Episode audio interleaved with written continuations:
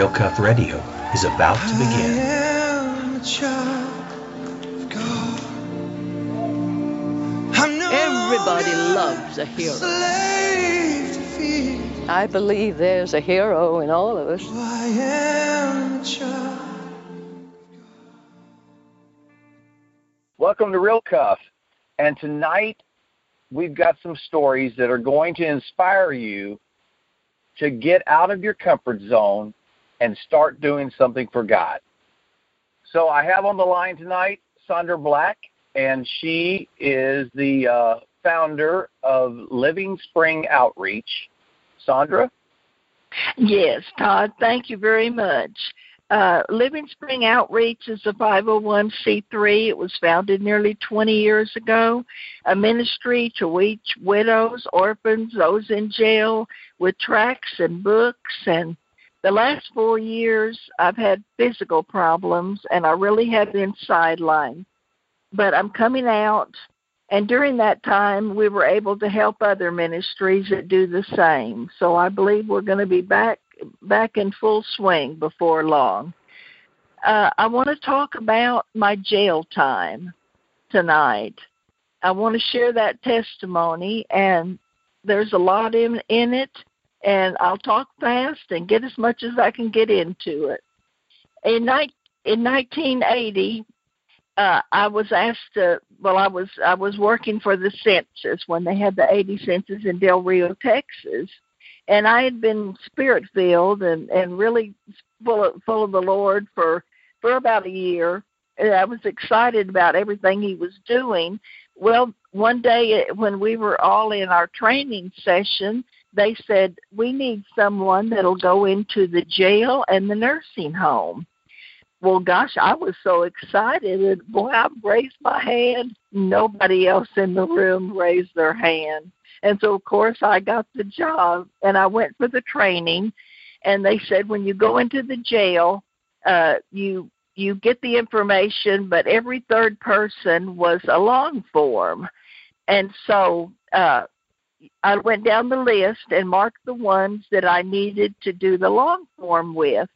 Well, when I went down the list, well, then I would go to each person. Well, I went to all the people, but I would go for the long form. I would sit with them. They'd bring them in, and I'd ask them the questions. And one of the guys that came in was out of the 16-man cell downstairs in the old jail.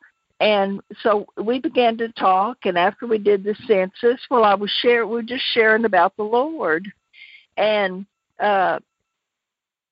he was sitting outside the cell, and we were sitting there, and he said, I need to do that. And I could see all the guys that were in there, and I see his name was Israel. And they had a bunch of cousins broke into a post office in Rock Springs, and that was what he was in jail for, and his name was Israel. And I said, well, now, Israel, I said, you don't need to get on your knees. And because he had started to, and I thought, well, gosh, all those guys in there. And he looked right at me, and he said, yes, I do. Because he said, I have to make this real with God. And, I started to cry. He got down on his knees and said, God, please help me. Please help me. I'm in a mess. And he said, I need you, I need you. So obviously he knew the Lord before or something about him. And, that just kind of sealed my heart that, wow, this is awesome to go in and just share.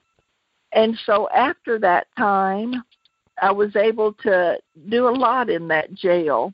And I knew the sheriff, and he... I think my sons were classmates and football players with his son. And so he said, gosh, he said, I've seen what you've done just coming here. And he said, you do lift the spirits of the people. And so he really did said, anytime you want to come down, you're able to come down here. So I would go in. Now, Wayne always prayed for me before, laid hands on me before I went. And then again, while I was in there, he was praying. And when I went back another time, I was going cell to cell, and there was a man there that had set his father's trailer on fire to burn, kill his father. And he was in there. And I started talking to him, and I said, "Sir," I said, "I'd like to share with you." And he said he smoked cigarette after cigarette. I knew because he was just shaking. And I said, "Sir," I said, "what can I do for you?" He said, "Will you get me some cigarettes?" And I said, "Well, I'll do that." And I said, "The next time I come in," and I talked to him, I prayed and left some tracts, and a few days later, I went back, and I did have a carton of cigarettes. And I had prayed about that, and I thought his heart needed to be reached. Cigarettes weren't a thing that Christians bring in to give somebody in jail.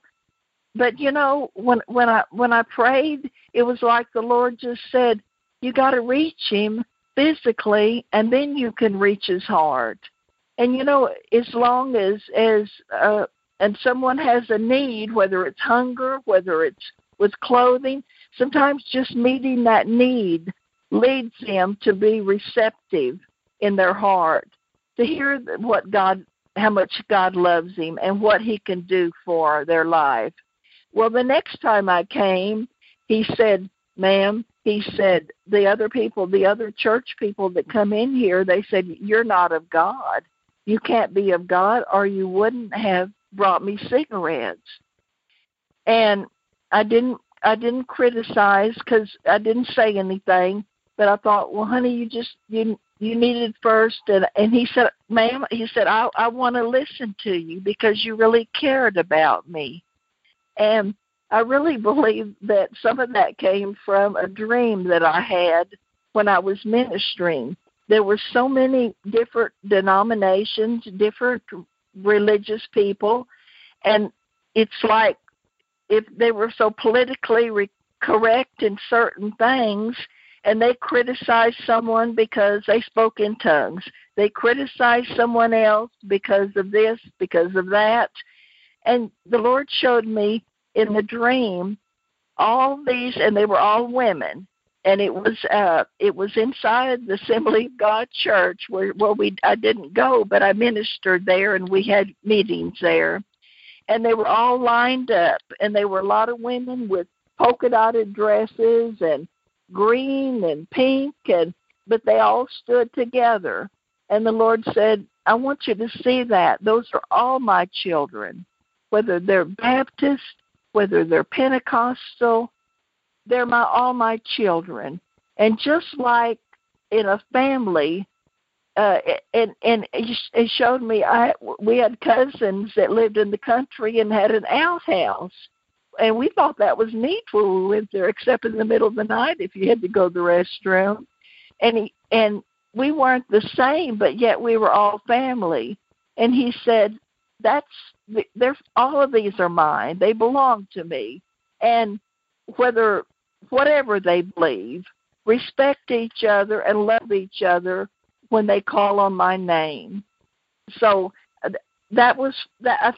I know that dream just really, really changed my heart, because I saw many people in jail, and many that went in to minister, and yet they would kind of look at other groups critically.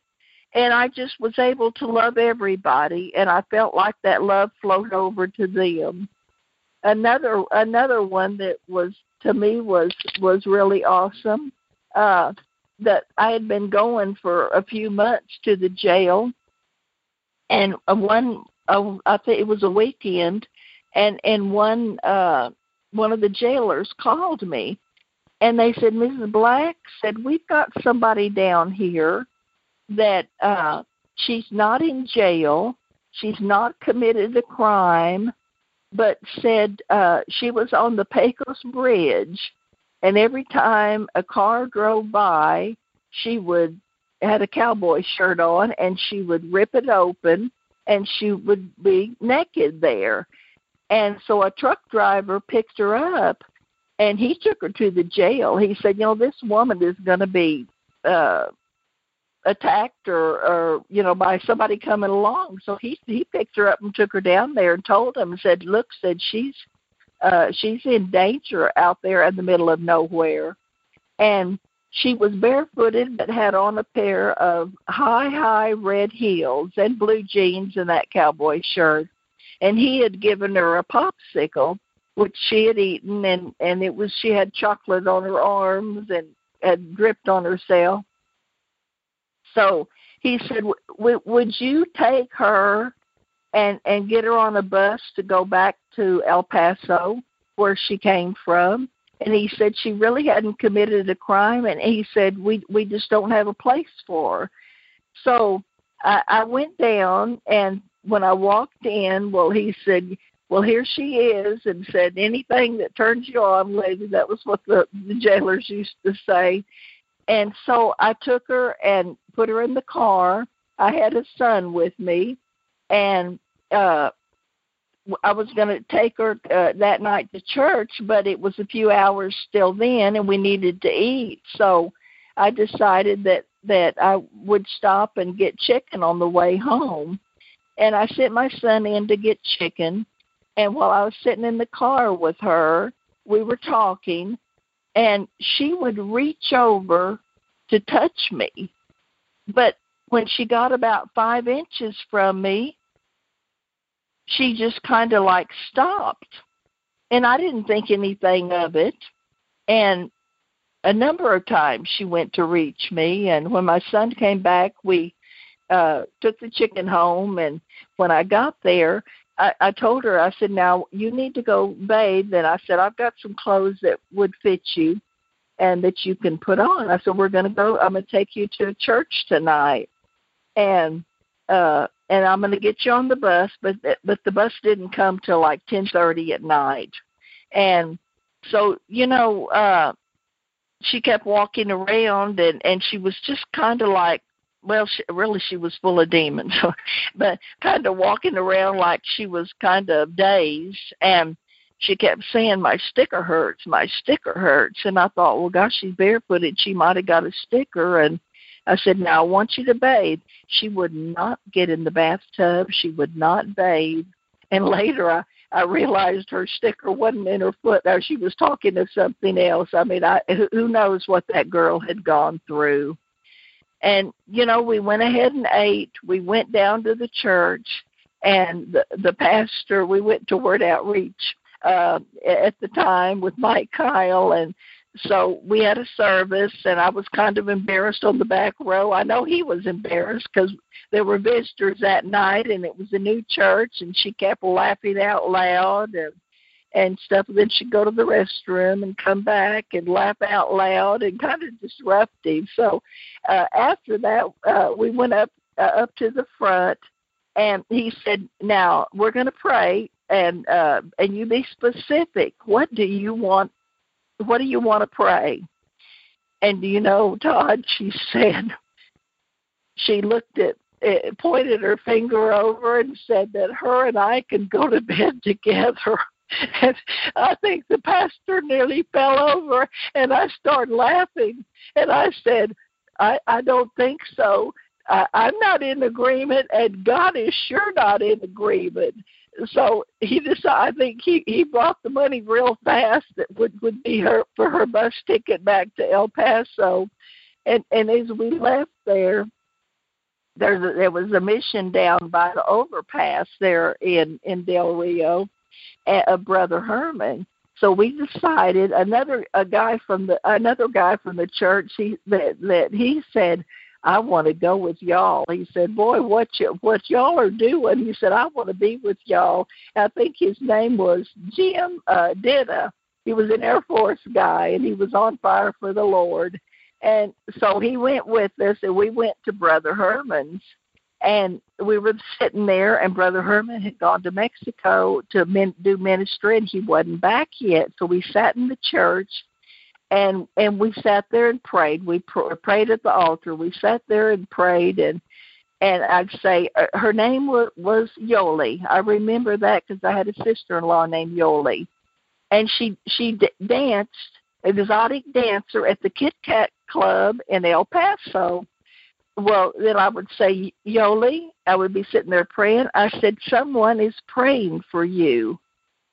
And you know that she would like be in her right mind. And she said, my grandmother is praying for me. And we kept praying. But you know, that was her grandmother, the prayers of mothers, of grandmothers, of aunts, of fathers. We just don't realize how much the prayers can help. Here was this girl, danced with snakes. She was so full of demons. What she had been through since she was, back when I went to pick her up at the jail. Do you know that when I went to get her, I looked at her, and when I looked at her, all of a sudden I saw her as a little baby with little tiny precious feet. Her family had plans for her life, and here the enemy had sidetracked, was destroying her life. Every day was destroying, but her grandmother was praying. And while we were there, I'd had her be right there with us where we were praying, and there was a bottle of olive oil, which was for anointing when you pray. And that olive oil, she looked over and saw the bottle, and she said, I'll have some of that, like she was going to drink it. She really was. And I said, no, that's olive oil. That's for anointing. And a little bit later, when Brother Herman came in, he took authority, he prayed, and, you know, right in front of our eyes, she was set free from some of those bondages. And suddenly she was so weak. I mean, we had to nearly put her in the carrier to put her in the car. The bus wasn't ready to leave, so we went to Dairy Queen, and as we sat there and talked, she really was like in her right mind. And I said, now we're putting you back on the bus. And I said, God's going to take care of you, because someone that you don't know, she's going back to another town. I've never heard anything at all, no, nothing, except that I know that God loved her so much that he was watching over her. And I just believe that she was out of that life. But when we got to the bus station, the guy that sold the ticket, he said, is she okay? Because she was so weak, having been full of all those demonic forces for so long. And we said, oh, she's okay. She'll sleep. And we got her and got her bus ticket and waited until she got on the bus and headed back to Del Rio. But so that's been, gosh, has it been 35 or 40 or nearly 40 years ago? But wherever she is, God's hand, I believe, is on her, and that she's serving the Lord. You know, I want to tell you another one that it was really the last night. Now, I didn't say that to Wayne before I left to go to the jail there. I didn't tell him, I think it's the last night. But I felt like it in my spirit. But I went down there, and it was on maybe a Sunday night, and the guy just told me, he said, go on upstairs. I mean, everybody's in cells. And he said, just go on upstairs and talk to those that you know to talk to and minister, and you're okay up there. And so I walked up the stairs, and there were two brothers. They had known the Lord, and they got back into drugs, and they killed someone or tried to kill someone or whatever it was. And so someone had told me there's two guys that used to be Christian, and so I went and talked to them, and they really responded, and I was able to pray with them, and because they were really in a mess. As I prayed with them and walked away from there, when I turned the corner, I remember that nobody could see me in that area that I was, but I was so thrilled, because I heard one of them say, you know, people have come and talked to us, but that lady is filled with God. And so I was so excited to hear that. Well, I went around to the other side, and there was a cell with maybe 20 men in it, and they were all together, and they were bunk beds. And so I speak Spanish enough to be able to say a few words in Spanish. And when I started talking to them, then a lot of them were listening. And there was an elderly man on a top bunk that was sitting there. And when I started talking to him, I said, I just want to share about the Lord. And I was sharing about God loves each of them, no matter where they are, where they come from. He has a plan for each of their lives. And a couple of the men came over by the bars and wanted me to pray for them. And one guy had a young guy had to be less than 20. He said, you know, I had a dream. And he said, my grandma was always praying for me. And in that dream, well, somebody was saying, the Lord is coming, the Lord is coming. And he said, I think I better get ready. And he came over and I prayed, and gosh, that's been so many years ago, and the Lord still hasn't come, but we know he's coming. And coming back for his people if you don't go on to be with him for first. And I look back in the corner, and if I cry on this, I'll keep going. I look back in the corner, and there was the biggest guy, and had a shirt on that said Harvard. And I'm thinking with my mind, where did he ever get a shirt that said Harvard on it that big? And I said, honey, do you have a back problem? And he looked at me and he said, yes, ma'am. And I said, your back is, he said, yes, ma'am, it's real painful. I said, well, come here. And he came over to the bars.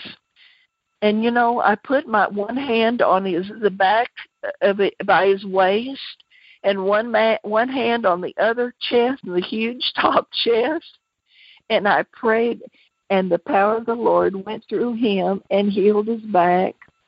And he was weeping, and I was weeping, and the rest of the guys around there that really hadn't responded, they'd listened, but they hadn't come for prayer. They all lined up. Where is that guy from Harvard today? Because he wasn't, you know, he's much younger than me. Where is that guy today? When you pray for people like that on the street, you never see them again, very seldom see them again. But you know that God loves them with an everlasting love, and he cares for them. God, when I, after that, when I walked out of the jail that night, that had been the most wonderful, wonderful night.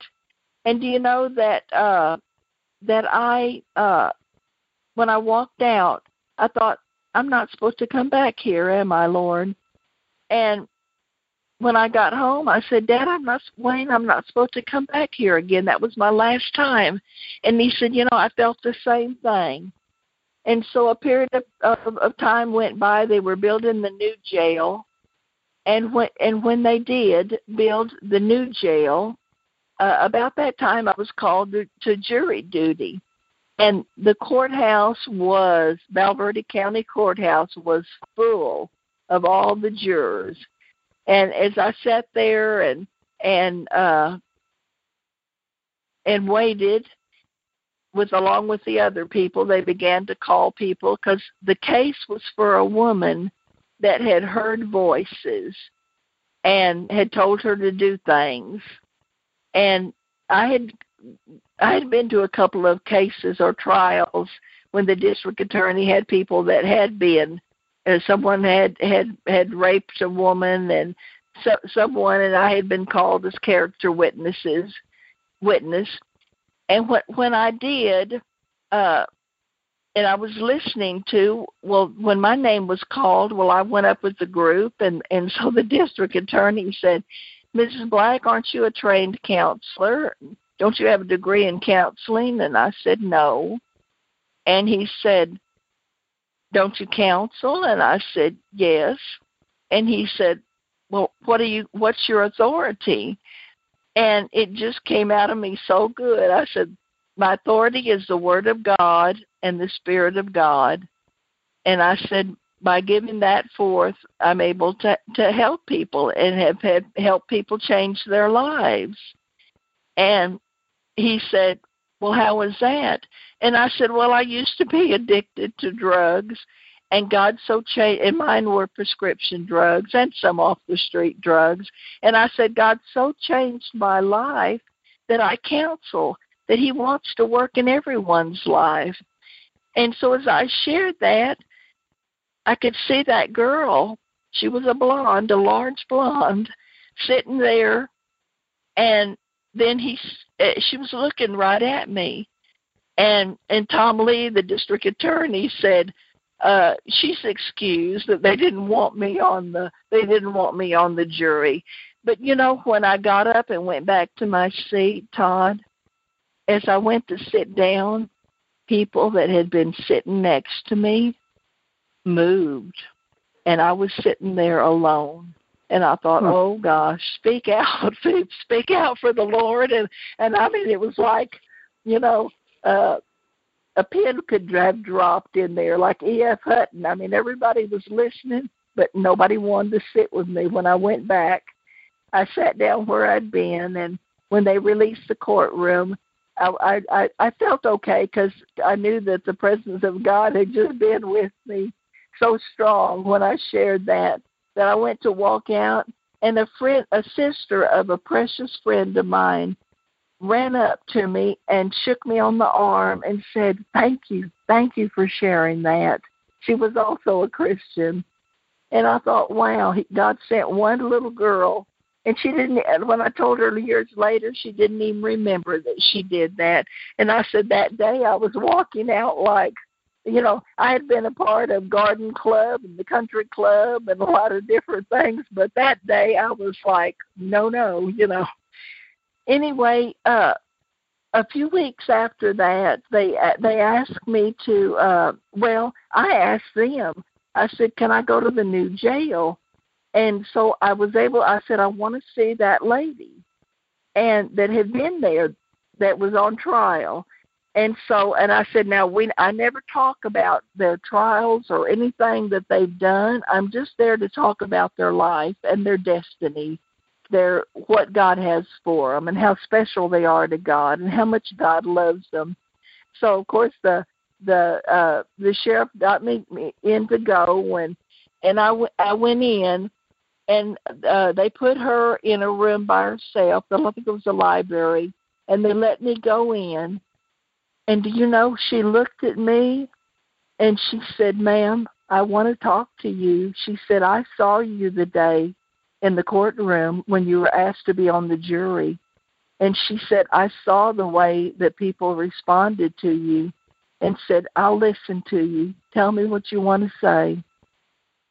And I was able to minister to her because of what I had stepped out and said that day. And that really opened the door. She said, could you come on Sundays also? And do you know that I was able to begin Sundays out there? And we used to go for lunch after someone at church. He would have a meal and stuff, and they said, "What?" I said, I have to leave right now. I've got to go to the jail. And Fred said, what do you want us to pray? And I said, you know, I want y'all just to pray that when I go in, people they're used to hearing some very religious and going through all these rules and not how much God loves you, how he forgives you, how he has a plan for his life. And I said, I just want to knock them on their rear when I go in. And one of the ladies said, I know what you mean, but I didn't use rear. I used the A word, but Mom said, don't use the A word. So out of respect of her, I'll not use the A word.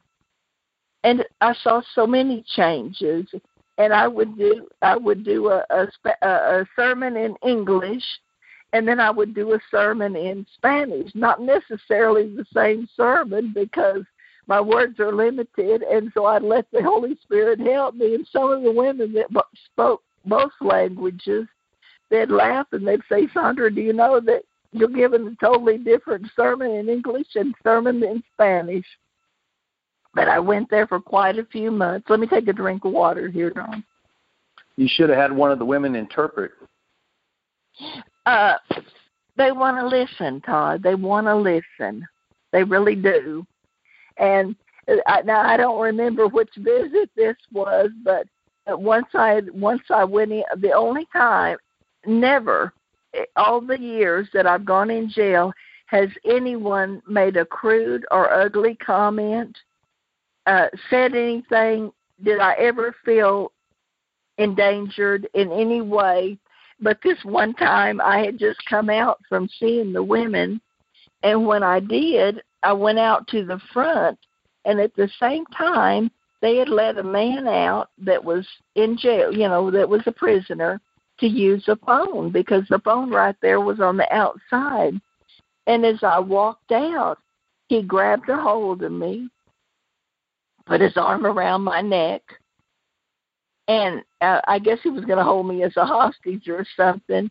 But I said, in the name of Jesus, stop it. Let me alone. And, you know, he just went limp. He just was, like, confused. God had so put a shield around me that he was not able to hurt me. And the guards inside, I don't think they even saw it, and I never did say anything. But, I mean, he was just, like, shocked. So I was shocked afterwards when I thought about it. But the same way that when I had taken that woman home from the jail, I realized she had not been able to touch me. She had tried to touch me with her hand. And I realized that afterwards. God had put a shield around me. Now in Psalm 7:10, this is in the Living Bible. God is my shield, and He will defend me. He saves those whose hearts and lives are true and right. He is my shield. He was around me, the Spirit of God. Psalms New King James, Psalms 18:30 says, as for God, His way is perfect. The word is proven. He is a shield to all who trust in Him. You know, that really, those things we're learning. Not only were they awesome, and I can still remember them so many years ago. And, you know, just today I was sharing, I asked a friend from that lives in Amarillo now, and I said, you know, I'm going to share my jail time.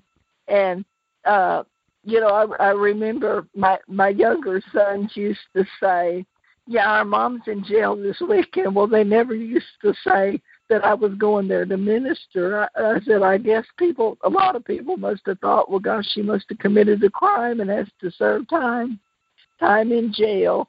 And during that time, but today my friend said, she said, oh, Sandra, she said, you have all of the fun. You always get to do such neat things. And I text back to her, and I said, you've got the same Spirit of God in you that I do. Your spirit man is perfect. It's the body and the mind that needs to be restored. God wants to do the same with everyone. Not everyone has the same personality, but I said start ministering that way. When you go to Walmart, the Lord will show you. The Lord will show you people that you can just bless. You don't have to mention the Lord on some of them. Just bless them and say, have a good day, and He'll show you which ones. I'm want to do another show coming up that's calling Stop for the One. That people need to realize how much that God loves each person, all of humanity. And a lot of the people that I minister to are a different faith. They're all different colors. They're all different types of people. Absolutely, God loves every single one in humanity, and He has a plan for their life. gosh, I wish I knew what some of them, but I will someday when I get to heaven. Some of them that have been in the prison over the years. You know, after we moved to Del Rio, all that was in Del Rio. When we moved to Lindale, I was so blessed to go to Calvary Commission, with Calvary Commission groups that they take different people to minister to those in prison. And we were going down to Huntsville, where the prisons were, where they have death row. And on the way down, I thought, oh, gosh, I would love to do that because I always like exciting things. And God moves. And when we got there, well, they were assigning people to stuff, and they said death row. Well, one of the ladies and her friend raised her hand, and she was the lead lady. So they picked them to go, and there was then they stopped, and people were to go 2 by 2, and they said, we need just one person, and it was something called ADSEG or something, but it was in the same building as death row at the time. And I raised my hand, in which they told us, now, you're not going to go alone. You go in two. Well, the lady said, well, yeah, because the jailer said, no, we need just one. And so they took me down there, and I went in. Well, the guard stayed with me, and I went from cell to cell, and I was able to minister to every girl on there and pray with them. She heard my testimony. And when I got to the end, I said, honey, I'm through and it's early. But I said, I've ministered to every person. And she said, ma'am, she said, you need to go over to death row. I'm going to take you. She said, they need to hear you. And so we walked out. We went over there and inside, and the women that they had their choice if they want to come out to a service. And they were like, I don't know, four or five women that were sitting in there. And my friends were ministering. They looked surprised when I walked in. I said, well, the guard wanted me to come in. So I was sharing. And as I was sharing, one of the women that was due to be electrocuted or whatever, coming up not too far off, she started talking. And I looked at her.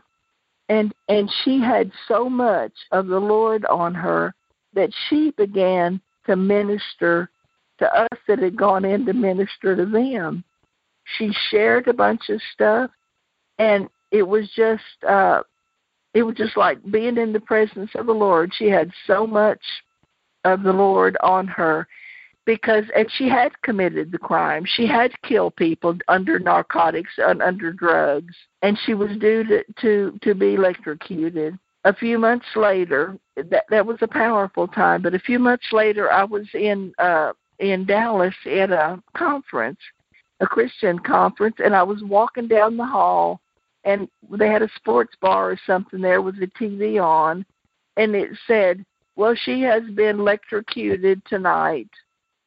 And, you know, I thought, praise God, she's in the presence of her Savior. What she was able to do in that prison, maybe she would never have been able to do it outside that prison. Things like that, you remember, they change your life when you come when you come in contact with those that are filled with the love of God. And God wants everyone to do the same, whether you know much in the Word, you have your testimony about how He's changed your heart, because God is a God of grace. And I know, that just like in the prisons, these people in their jobs, they're the only ones that may ever reach somebody in their job. Yeah. You know? Yeah. So. And we're seeing such a move with such awesome prison ministries that go in and that share. I went for a number of years every other week to Skyview, which is the psychiatric right close here in Rusk. And I'd go in and I'd do my harp and play. And we had such a joyful time. and would sing and would laugh and would talk. And I always have lots of stories to crazy stories to share, but I want to share a story one night that, you know, I never thought I'd share this, but I went in, and there was a girl that came every time. She was like the first one to march in, but, you know, she was stoic. She never sang. She never made a comment. She looked straight ahead, and it was like she would, you know, you wondered, was she even hearing anything? But yet she came each time. Well, I was sharing, and I had another lady with me that was really a good Bible teacher, but she was sitting over there, and I was standing up, and I was talking about, well, as a matter of fact, I was talking about Marcia Kendall, and I was telling about a wedding that she had done for a close friend of both of us, and they had asked him not to talk about the Lord, because he was a strong Christian, but he had got away and remarried, and he didn't want any mention of the Lord. Well, I don't believe that they were able to follow that. But anyway, after the wedding, they said, let's everybody booskoot around. And they put on, they were dancing. And so Marcia had told me, I said, she said, well, John, I think we can booskoot a little bit. So she was dancing. Well, anyway, you know that this woman that had come for months, it could have been 6 months that she came every week. Never, you almost could wave your hand in front of her. No response. Do you know that I was sharing that?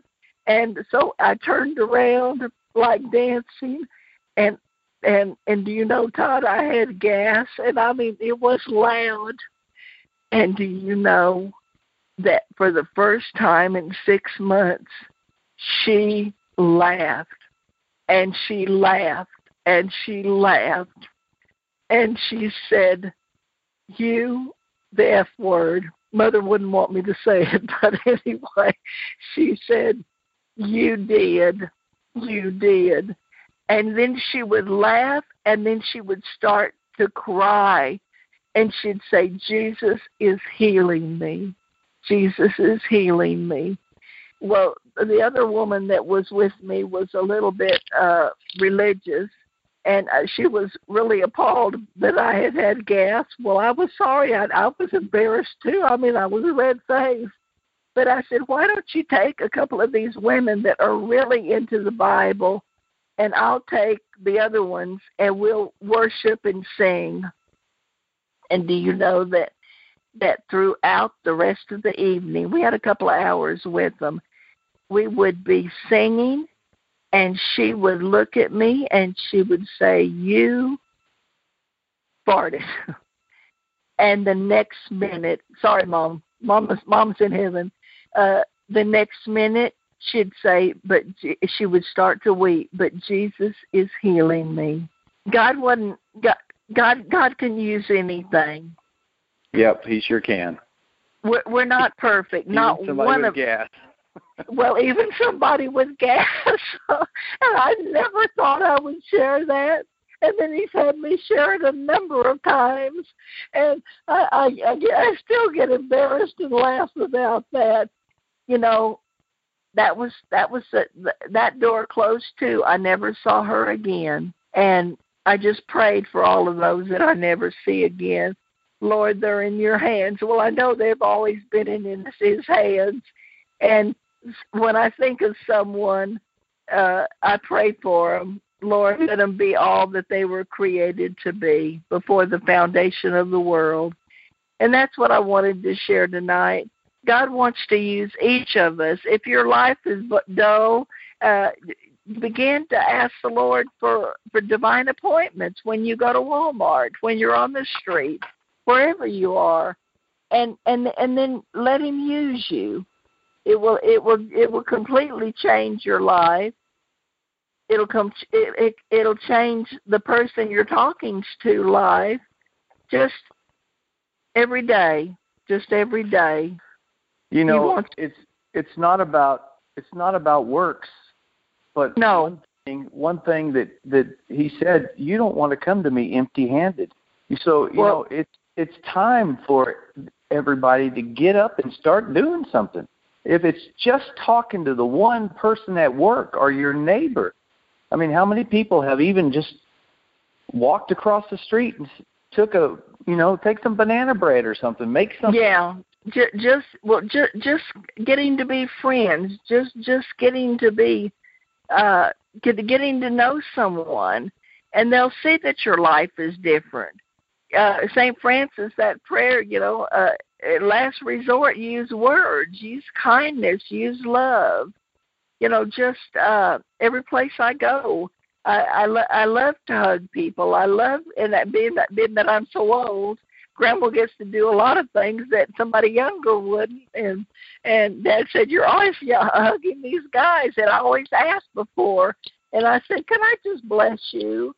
And I can do it in Spanish too. And it just it's exciting.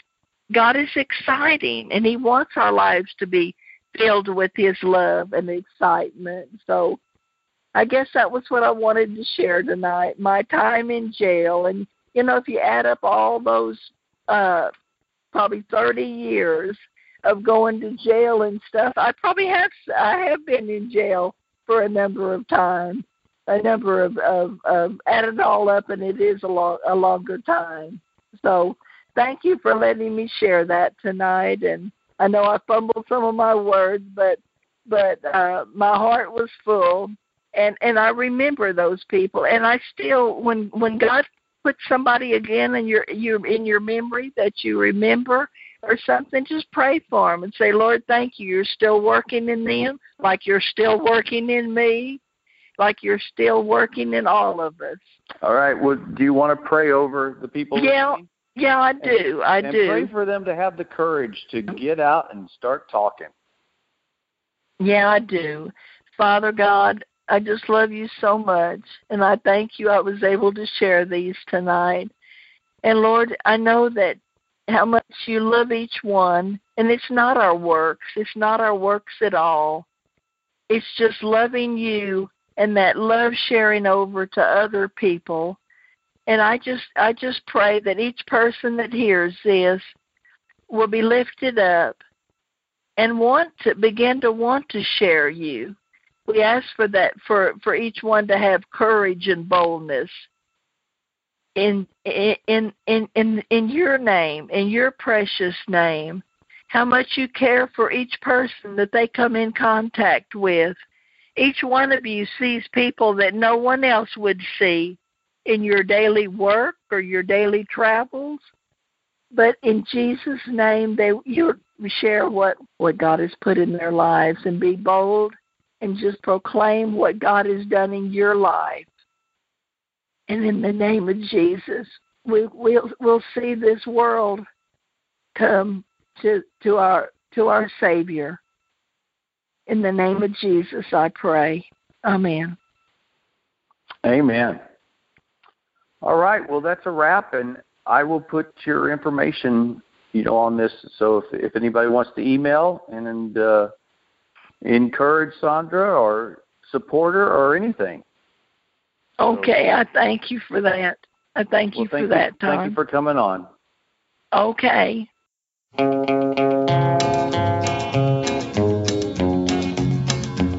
I hear the train a-comin', it's rolling around the bend. And I ain't seen the sunshine since I don't know when. I'm stuck in Folsom prison, and time keeps dragging on. But that train keeps rolling on down to San Antonio. When I was just a baby, my mama told me, "Son, always be a good boy, don't ever play with guns." But I shot a man in Reno just to watch him die. When I hear that whistle blowing, I hang my head and cry.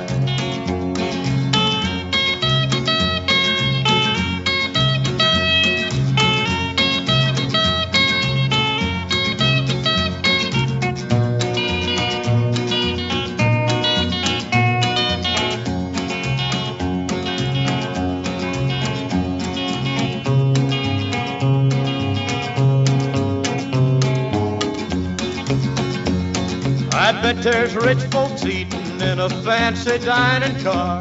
They're probably drinking coffee and smoking big cigars. Well, I know I had it coming. I know I can't be free.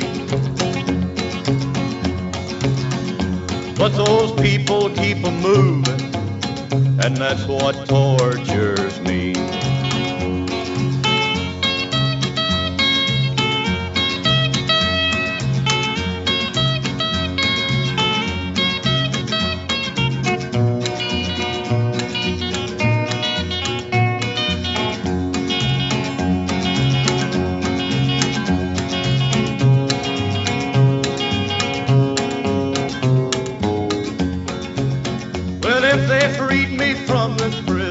That railroad train was mine. I bet I'd move it on a little farther down the line, far from Folsom prison. That's where I want to stay. And I'd let that lonesome whistle